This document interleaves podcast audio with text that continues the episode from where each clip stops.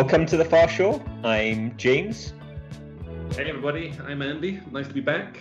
It is nice to be back. It's like I forgot my name for a second there. I think I said it more with a question than uh, than with the confidence that am I James? No, I, I am. I am James. You are. So, You are. Well done. Well Yeah. done. So Andy, I'd like to talk about swearing. Um, swearing Oh, or, or really? cussing. Yeah. So Do you need um, to confess something? Uh, I don't, Andy. Actually, well, I do need to confess something. So, a- as usual, I edit our podcasts in, in detail, uh, and last week I I had to edit uh, some of what you were saying, Andy. Oh really? I, so- I don't. I, I don't. I, I can't believe that. Well, what's have to do what's what's funny about culture and about languages is that some words in some cultures are more uh, rude, I guess, or more uh, what's the word I'm looking for? So offensive. offensive. Offensive. There you go. Thank you, Andy. My mind went blank. Uh, are more offensive than in other cultures too. Um, so I I ran the the gauntlet when I first came um, to the states of having to uh, one explain to Americans why certain British words that they'd heard on British shows over here were offensive, and also I had to run the gauntlet on the opposite side of words that we say uh, with wanton abandon in in the UK uh, are actually offensive to Americans. Uh, Yeah. So anyway, so thanks to the beauty the beauty of editing last week, I managed to save save the Far Shore's blushes, having to put an explicit tag on on our podcast. So Well, I did. I, I did notice that you that you had taken out the the non-friendly American word that I said, but you did leave in the the British one. Uh, so I did, was- and I did, and sharp listeners will will hear that, but that doesn't that that doesn't count. So it's funny when I was on that we talked about short term missions last last week, and when I spent my time in Kenya, we had uh, always um, German young short term missionaries coming in, and they would speak very good English because the rest of Europe is very good at languages, apart from us British people, we're terrible at languages. Um, so they would come in and hang out with us, and they would always use the F word, uh, like as like as punctuation, uh, all the time, and everyone was super embarrassed, but no one said anything. So no one, no one would say anything. So then we'd be playing volleyball out there, and they'd like miss the ball, be like, "Oh f," and then you know, whatever it was. Just anyway, eventually I got to know them, and I said, "Hey, do you guys know um, about the F word?" so I had this really awkward conversation uh, with this group of young short-termers about the F word, and they're like, "Well, we just hear it. They hear it on TV. They hear it in movies a lot. Yeah. We just thought it's like a." Oh rubbish, you know. Oh rats, and I was like, no, actually, this is this is what it is. They were absolutely it- mortified, and they were upset because they were like, no one's ever told us. was told- And I Yeah. just think it's just that culturally awkward thing where probably everyone Yeah. was like, "Oh, let's not it's say anything." So awkward. yeah, we're so I we're remember so when I. Uh... Sorry. No, go I remember when I uh, when I when, when I first arrived in Brazil, I I would pick up obviously words uh, playing playing soccer, playing football with the Brazilians here, and a lot of them were not very friendly words, and I just repeated them all the time. I had no idea what I was talking about until I was told the same that they were very naughty words. And then even when I tried to, to learn some Portuguese, I I had a a Portuguese from Portugal uh, learn yourself book. And there are some words in Portuguese Portuguese that you cannot say in Brazilian Portuguese. They are swear words. And so the word that you would say for girl in Portugal is actually a very offensive term in Brazil, uh, rapariga. There we go. I've just offended all of our Brazilian listeners. Uh, it means it, it, if you call somebody that, you're calling them basically like a whore, like a prostitute. It's a very offensive word. And I and I was in a Brazilian church once, and they'd got the the, the foreign missionary, bring him out to the front, introduce yourself, please, to us. And I would go up there and and I would try and say my broken Portuguese. I was I was introducing Rosie, who was my girlfriend at the time. Oh and I goodness. said in Portuguese, I said, This girl is my girlfriend in Portuguese. But I actually used oh, the no. Portuguese word. So I ended up calling Rosie a. I said, "This whore is my girlfriend," in, in, front of her. In front of her. The best, anyway. the best time. No, that's good. No, it's funny. We had uh, at our church growing up, we used to have uh, teams come in uh, from the states. Uh, they were from this place called Capernwray. I don't even know if Capernwray exists now or what it is now, but back in the 80s, they used to send teams out uh, across the UK, and they'd run like vacation Bible schools, kids camps, those kind of things. And I remember a distinct one where a guy was up on the stage, and again, very conservative church, uh, up on the stage. He was giving his testimony and uh, dropped dropped a cuss word, dropped a swear word. I think it was an F word or something like that. And then slowly, we had one of those like pulpits um, that people spoke from, which was like it was covered on the front, so it was like a shell on the front that people stood behind the lectern, and he slowly sank behind uh, to hide behind the lectern, and he was still mic'd up, so you could just hear him saying, "Oh no, I knew I was going to say something like that." uh, so you might you might want to cut this one out, but I have another one and uh, and it was always hilarious. There was a, a, a, vicar friend of ours, and he heard quite a, a bad joke. Uh, it's it's it's the one that says, "Oh, I went to a zoo the other day. It was really really a, a bad zoo. They only had a dog. It was a Shih Tzu." And so so he heard that joke, which is a little bit borderline, and he thought, "I'm going to tell this joke in his in his sermon because you know Brits they like to tell a joke at the beginning of, of, of their sermon."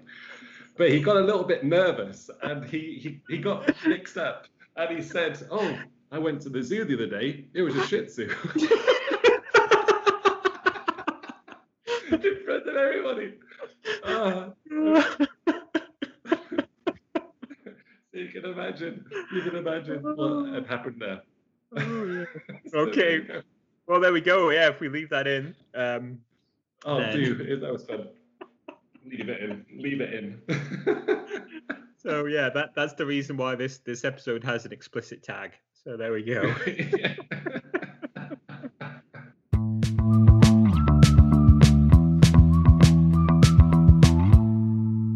Well, today's going to be a bit of a mismatch, right? It's going to be a mismatched episode. We're going to be uh, kind of talking about a few different things today. We're going to be talking about Revive a little bit, some of the updates that are happening there. Uh, we're going to be talking about the handover of Revive. and we're going to be talking about kind of uh, the wider idea or concept of foreign missionaries hanging, handing over uh, the work mm-hmm. to local nationals. And we're going to finish with talking about uh, the the the I don't know how to describe this. You know, the the, the most depressing thing to come out of 2020, which is COVID. We mm. are going to yeah. uh, kind of talk about some of the impacts in Brazil, um, the impacts on Revive, and kind of uh, moving forwards with that too. Okay, so let's mm. get into it. Okay, so Andy, um, how has things at Revive been? How are how are things going? Uh, yeah, quick update then from uh, from Revive. Uh, we received another girl uh, just um, a few weeks ago, and this one was quite interesting. Um, she she is 10 years old, I think, 10 or 11, and she has type 1 diabetes. And for those of you who who know me and my family, you might know that our youngest daughter also has type 1 diabetes. Uh, she was diagnosed uh, just over a year ago. Um, and so it's very interesting uh, how God had, you know, managed to to make sure that this girl was sent to revive, who who actually has quite a lot of experience in how to to take care of, of diabetes. And this girl, in the past year, she'd been in hospital over 30 times because of her her diabetes. Her blood sugar was really really high. She was in a coma once. And this is because either her family weren't able to or couldn't or didn't want to uh, look after uh, her condition. Um, they perhaps didn't really understand much about uh, insulin and glucose and giving her the right medication at the right time, food, all that kind of thing. Um, and so that's why she was brought into care uh, because her family weren't coping. And she's now at Revive. And so it's been a bit of a steep learning curve for the rest of the staff. But thankfully, uh, Rosie, my wife, has given them uh, diabetes 101, and uh, and she's doing she's doing really well. Uh, thankfully, her diabetes is kind of under control, um, but it, at least uh, she's at a place who who who know how to care uh, for her and for that condition. Um, that kind of opens has opened our eyes into how people who do suffer from diabetes here in Brazil and who are dependent on the kind of free health system, it's terrible. It really, really is. And so this this girl sometimes we will go to the, the pharmacy to pick up her diabetes medication and they don't have it. There's no insulin. Um, and they don't have the needles that you need. You don't have they don't have the blood test strips. And if you are poor enough to have to depend on the, the health service, that's terrible. How can you how can you control and care for a child who has diabetes if you don't have access to the life-saving medication that they that they need? And so that's really opened up our eyes. You know, for our daughter, we are in a in a position where uh, where we're able to to buy the medication that she needs, and our mission agency refunds us. Um, so anyway, so that's been a bit of an eye opener, and so do uh, do pray for her uh, which is mm-hmm. good. Yeah. So in Brazil, just uh, just because I can ask questions, so the health system in Brazil, there's there is a free health system and there's a pay health system. Um, yeah. That's kind of how it works. Yeah, it, it's kind of like a cross between the US and the UK. So they're the worst, the worst of both. Worst, the worst of both, basically. They tried to, they they did actually um, based their free health system on the on the NHS, which is the National Health Service in the UK, and so there is free medical care for those who need it, but it is very badly underfunded. Um, and so, if, for people who have to rely on it, it's it's it's very precarious. But then also, if you have a little bit of money, you can access health insurance, and then you have you know, similar to the US, you have lots of different health insurance providers and and you pay and you can get seen. And then sometimes if you get really sick, then your health insurance provider kicks up a fuss saying we don't want to pay for that treatment. so they have all you have like the worst of both of both systems. Mm-hmm. Uh, so yeah, so that's uh, so that's that girl. Um, two just two more quick updates that people can be praying for. Uh, you might remember a few uh, months ago I mentioned the girl who had been who had been returned by her adoptive family.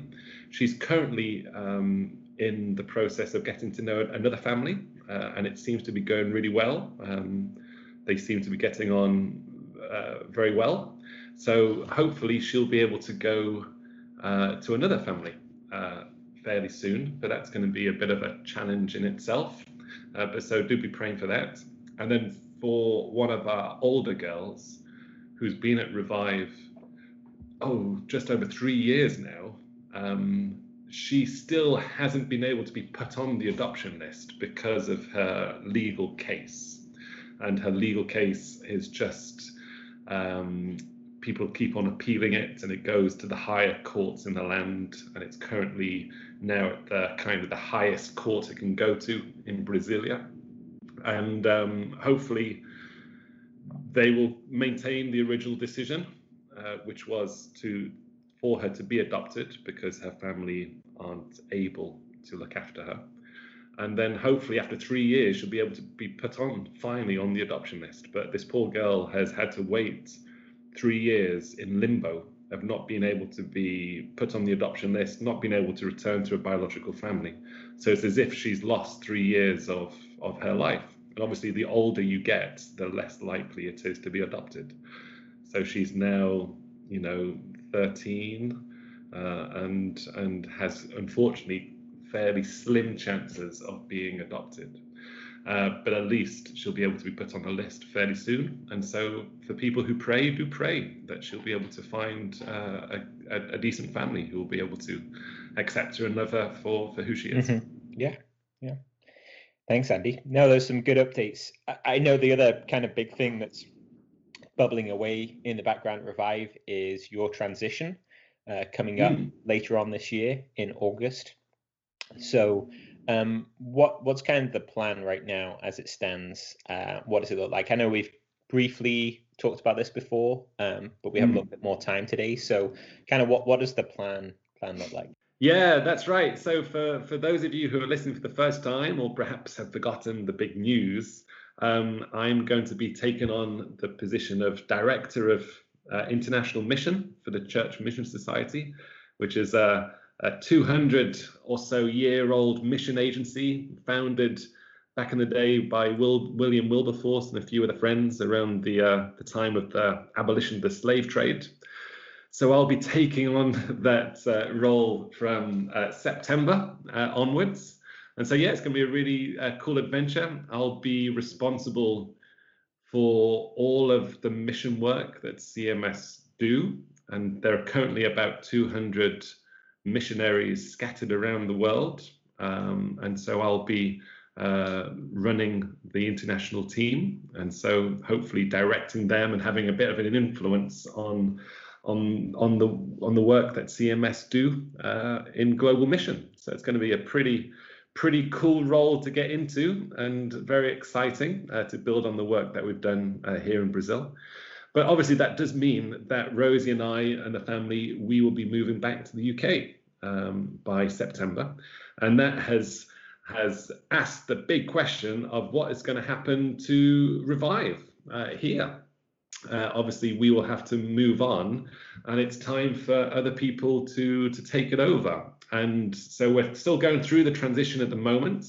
Um, but it would be, I would consider it a real failure of our leadership if, when we do move on, we need to get people in from the outside to take over uh, Revive. So either another foreign missionary through CMS or somebody else uh, would have to come in and take over Revive. I would consider that a real failure in our leadership because the primary work of any leader is to be investing in your replacements, to be building other people up so that when the time comes, they can uh, take over.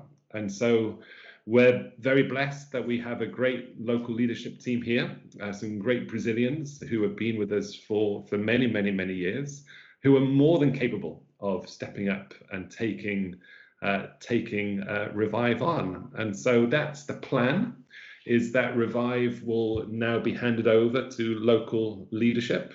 Uh, Rosie and I will continue uh, to be involved in the Revive family uh, through the UK Board of Directors. We will continue to be Revive uh, trustees, uh, but our involvement with Revive Brazil in a in a very direct sense will will end, and we will mm. pass that on to the local leaders. Yeah.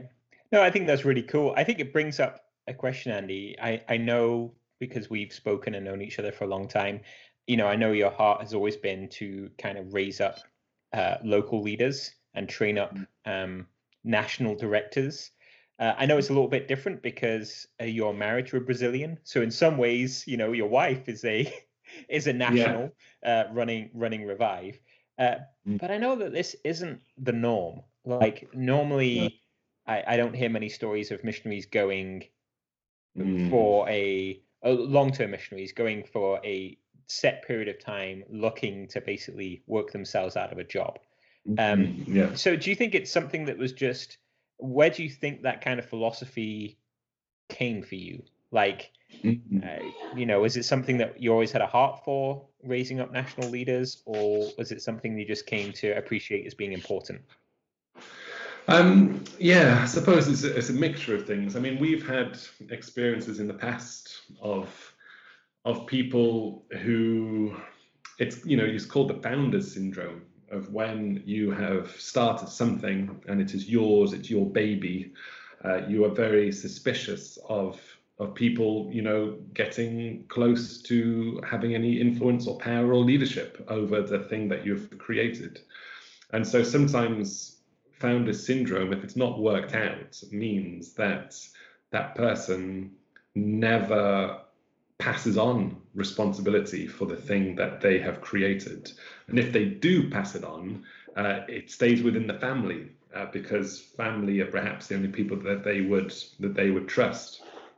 And I think so. We've had lots of different experiences of different levels of founder syndrome over the over the years. And so when we came to start Revive, um, I think we were very aware of now that we are founders, we don't want to to commit those perhaps same same errors. And usually it's very subconscious. It, people perhaps don't realize that they're being very controlling and closed and you know very protective over something that they've created. So ever since the get-go with Revive, we've we've tried to, to have a very diverse leadership team as a foreigner that I didn't want to create something uh, which was completely dependent on me. Um, because if, if if people do create something which is completely dependent on them, and then either they die or they or they move on somewhere else, then the work um, crumbles.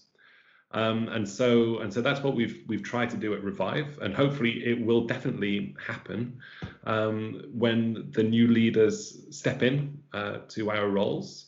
Um, Revive's work, the great work that they do, uh, will continue, and we've yeah. been able to create something which is not dependent on on us, which is a yeah. really cool thing. No, it's good, and I think I think there's probably a lot of organisations where it doesn't happen, and unfortunately, I think a lot of the times in the church, I mean uh, it doesn't mm. happen. You know, in a church, you have a very kind of pyramid structure where you have a lead yeah. pastor and then there's positions underneath. But, you know, as people are, are trained up in the church or discipled, hopefully, in the church, there's a ceiling to what they can do because, you know, there's mm. only one person that's allowed to teach on a Sunday, there's only yeah. one person that's allowed to do music. So lots of mm. people they don't get to develop their gifts and i think part of discipling people part of training people is this idea that that we're training up our replacements and yeah. you have to be very um i don't know anti-western anti-culture mm-hmm. to to train to think that way to think that i'm going to train up my replacement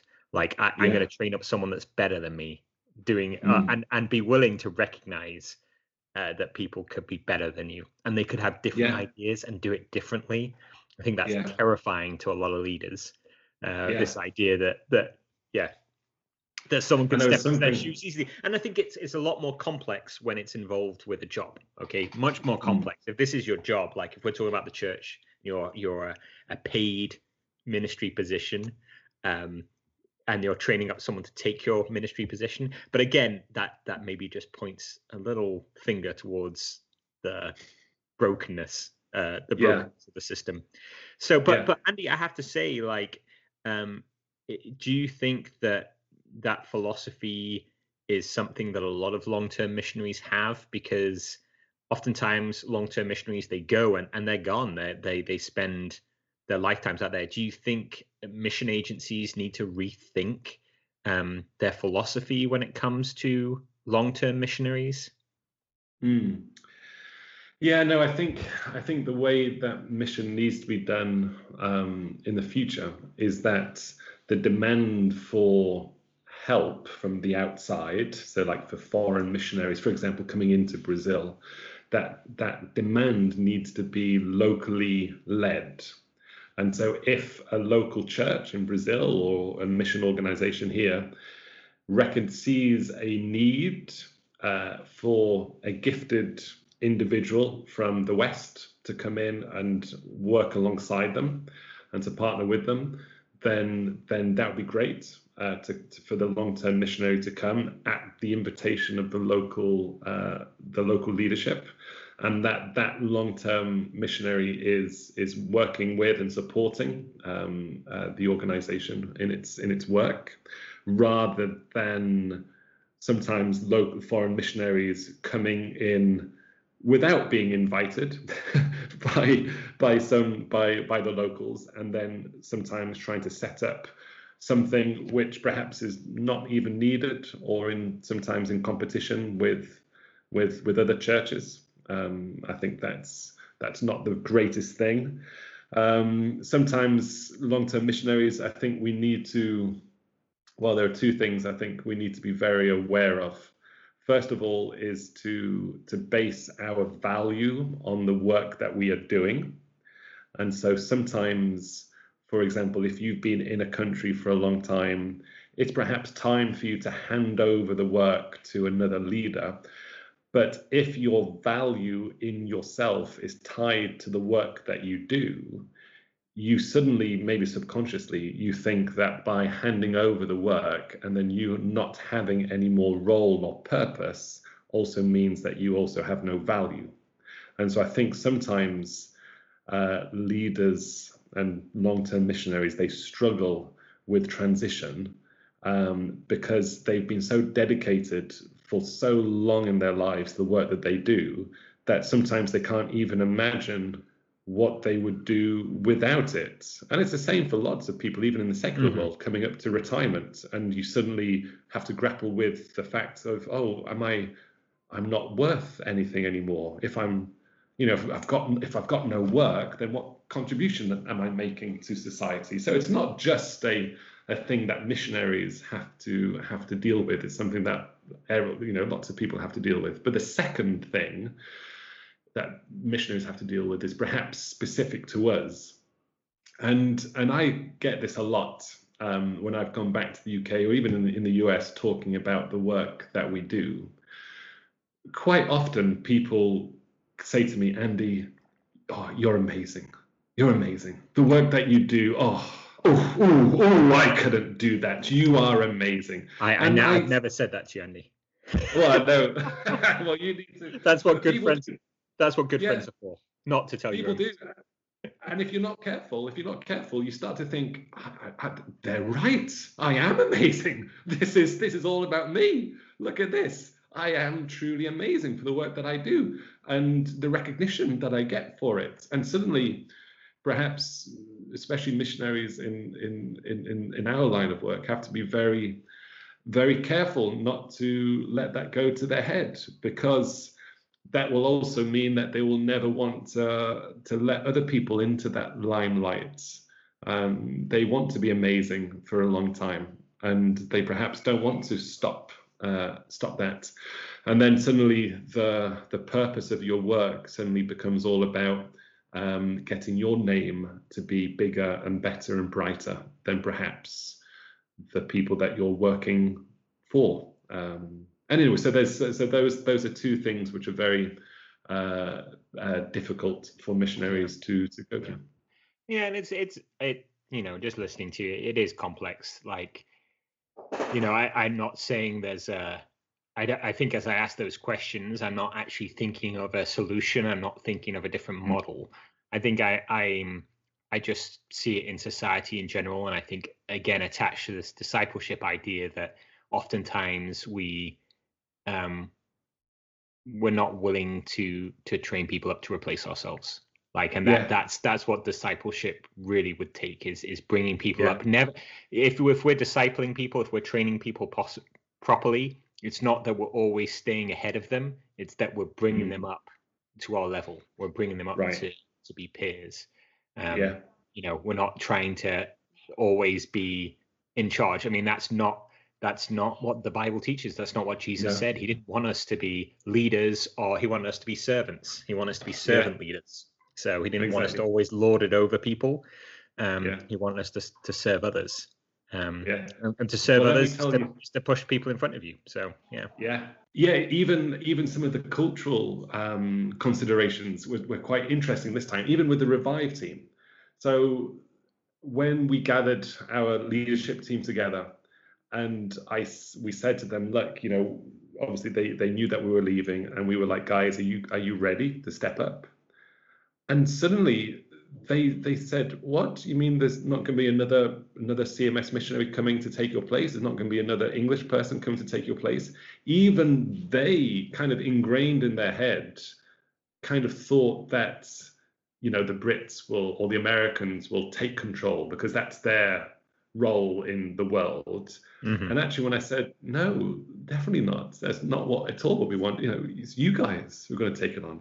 There was tears crying because they sometimes perhaps they hadn't realized it uh, before was that you know we trusted them completely that they were capable of, of of taking it on and so i think even it's a kind of it's a reinforcing circle for foreign missionaries they sometimes don't want to let go of power because maybe because a because they love it because it makes them feel good b because of founder syndrome and so they don't trust people to take it on and uh, and i can't remember what the other one was but, but it was but for all of those reasons it kind of reinforces some of the, the local mentality of inferiority of of of not feeling capable or not feeling worth um, and that's something that needs to be broken and we need to realize that actually local people can do a much better job in mission in discipleship than actually americans or brits can do around the world mm-hmm. um, they can do it much better yeah. in their own culture well it's it's a little bit like we talked about short-term missions last week too we don't yeah. necessarily understand the culture of the place we're working in so we're um, we may look at um, a national's way of doing things. And I think last week he used the example of being like, oh, we could say they're lazy, or we could say, oh, this is not the way I do it. This isn't efficient. Um, but actually, it's probably more effective um, because mm. it fits more in with culture rather than trying to bring in kind of Western uh, yeah. ideas of thinking, um, whether it's about time or about money or about relationships, mm. you know, uh, and mess things up or not be as effective um, with those things yeah. too. And that that measure of effectiveness is a funny one too. That's funny. We talked about that ages ago. One of our first podcasts, mm. we talked about yeah. success. Again, that that whole idea of what what does success look like. So, last but not least today, so um, COVID, COVID 19 mm. It's been kind of a shadow. We haven't spoken about it too much on on our podcasts, uh, just because plenty of people are hearing about COVID all the time on news and radio uh, wherever they are in the world. Um, I think it's such an interesting thing. It's like it, this global pandemic where uh, no country has been untouched by it. Mm, um, so yeah. it's, it's, something that definitely uh, has brought the world together in terms of uh, being able to discuss. Hey, there's definitely something we can talk about because everyone's yeah. had some experience of of what it means for them. Um, I think we've mentioned the last couple of weeks, Brazil's been in the news a lot recently, uh, especially the major cities in Brazil have had big outbreaks. I know that mm. India um, has yeah. recently been topping the charts in a negative way uh, in mm. terms of the crises that are happening there. Um, you know, uh, so I, I, know that sometimes when we talk about the kind of global impact of COVID, um, it's hard for us to recognize some of the local impacts um, that mm. it's had to. So I know that um, Revive recently had some some sad news. Um, yeah, if you want to share that. Yeah, no, it's true. Um, I mean, thankfully, Revive has has kind of survived COVID pretty well. Um, you know, we haven't had any cases amongst the girls, and you know, the the house is quite a a safe COVID secure place, which has been which has been very good, and long may that continue. Um, but we did have the sad news a few weeks ago of of one of the uh, adoptive parents of three girls from Revive, and they adopted them a, a few years ago. Brilliant Christian couple. Um, oh my word, his his his love and uh, dedication to those to those girls was tremendous. In those, especially in the very early days, the very difficult days, uh, he he wouldn't um, give up on those on those girls. And anyway, we we had the sad news that that he died uh, because of COVID. Uh, Azias uh, was his name, and you know, relatively young guy, um, and now has left obviously his wife and uh, and these three adoptive uh, girls uh, to uh, to look after. And we we last saw them in January. We kept in touch with them obviously quite a lot, and and he he was always very supportive of the kind of fostering and adoption work that Revive was doing. And you know, we went to speak in his church, and he was always one of the kind of um, uh, big advocates for for adoption. His example, and so yeah, that was a really sad sad loss uh, to not just to the Revive family, but uh, but to the city uh, in general. What a what a wonderful guy he was and yeah, it, it, brought you know the dangers of COVID, uh, uh, you know, screaming home uh, uh, to us as well, which was which was very very sad. So do be praying for his wife Carmen, and for the three uh, wonderful girls that they that they have. Yeah, Yeah, no, it is. It is tough, and I think it's stories like that that do, you know, whatever whatever your view on the mm. politics of this pandemic has been, however yeah. you feel about how the government's responding, there really is lives that have been uh, impacted um, yeah. by by this pandemic too. Um, yeah and it's yeah it's difficult to difficult to process sometimes and mm. process that situation so that's right uh, and it's it's funny i know we we were talking just before we started chatting on on the the podcast today but i think sometimes when you live in areas that are relatively unaffected um so mm. where i live in california we live in a rural area um so the the numbers of people that have been affected by covid are uh, much much lower um, yeah than if I lived in Los Angeles or New York mm. or yeah. you know the major cities uh, here in America, um, where where the you know the scale of tragedies are a lot lot larger. Uh, it's easy yeah. to become complacent when you live in a rural mm. area. Um, yeah. So stories like that, yeah, like you say, kind of um, mm. bring bring the reality screaming home. Yeah. So.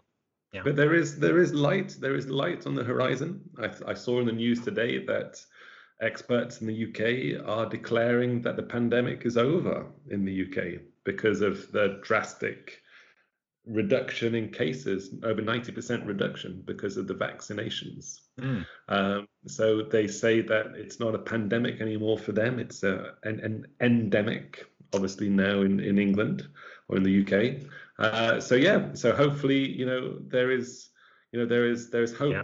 Uh, well, and hopefully, you know, hopefully, unfortunately, because of the disparity disparity between disparity disparity disparity.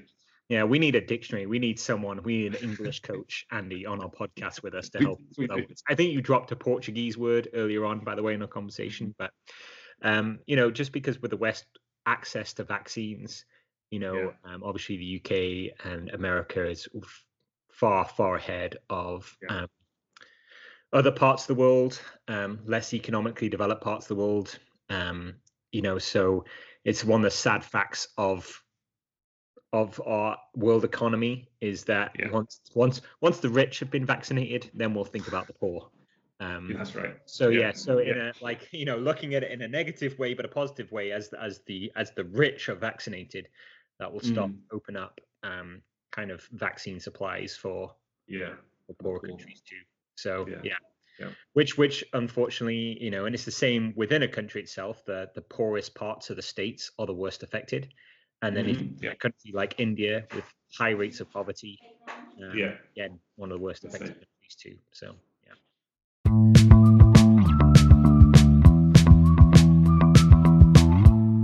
Great. Well, there we go. I think we packed in quite a few a few things into our, our MISC MISC pod.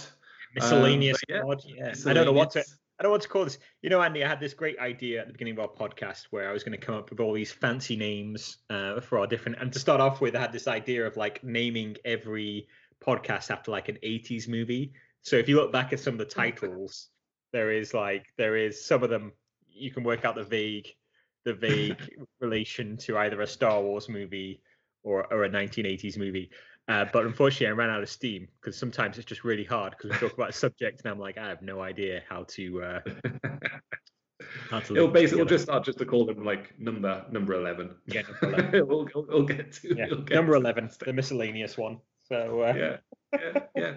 Well, I hope you've all enjoyed it and found something useful uh, in it, and it's been really good to have you all with us on the far shore. Yeah, and uh, we look forward to seeing you again next week. Thank you for listening. If you'd like to get in contact with the show, you can email us at thefarshore at reviveinternational.net. To learn more about the work of Revive International, you can find us on Facebook, Instagram, or our website, revive-international.org. Please subscribe to keep track of new episodes. We look forward to you joining us on our next journey being called to the far shore.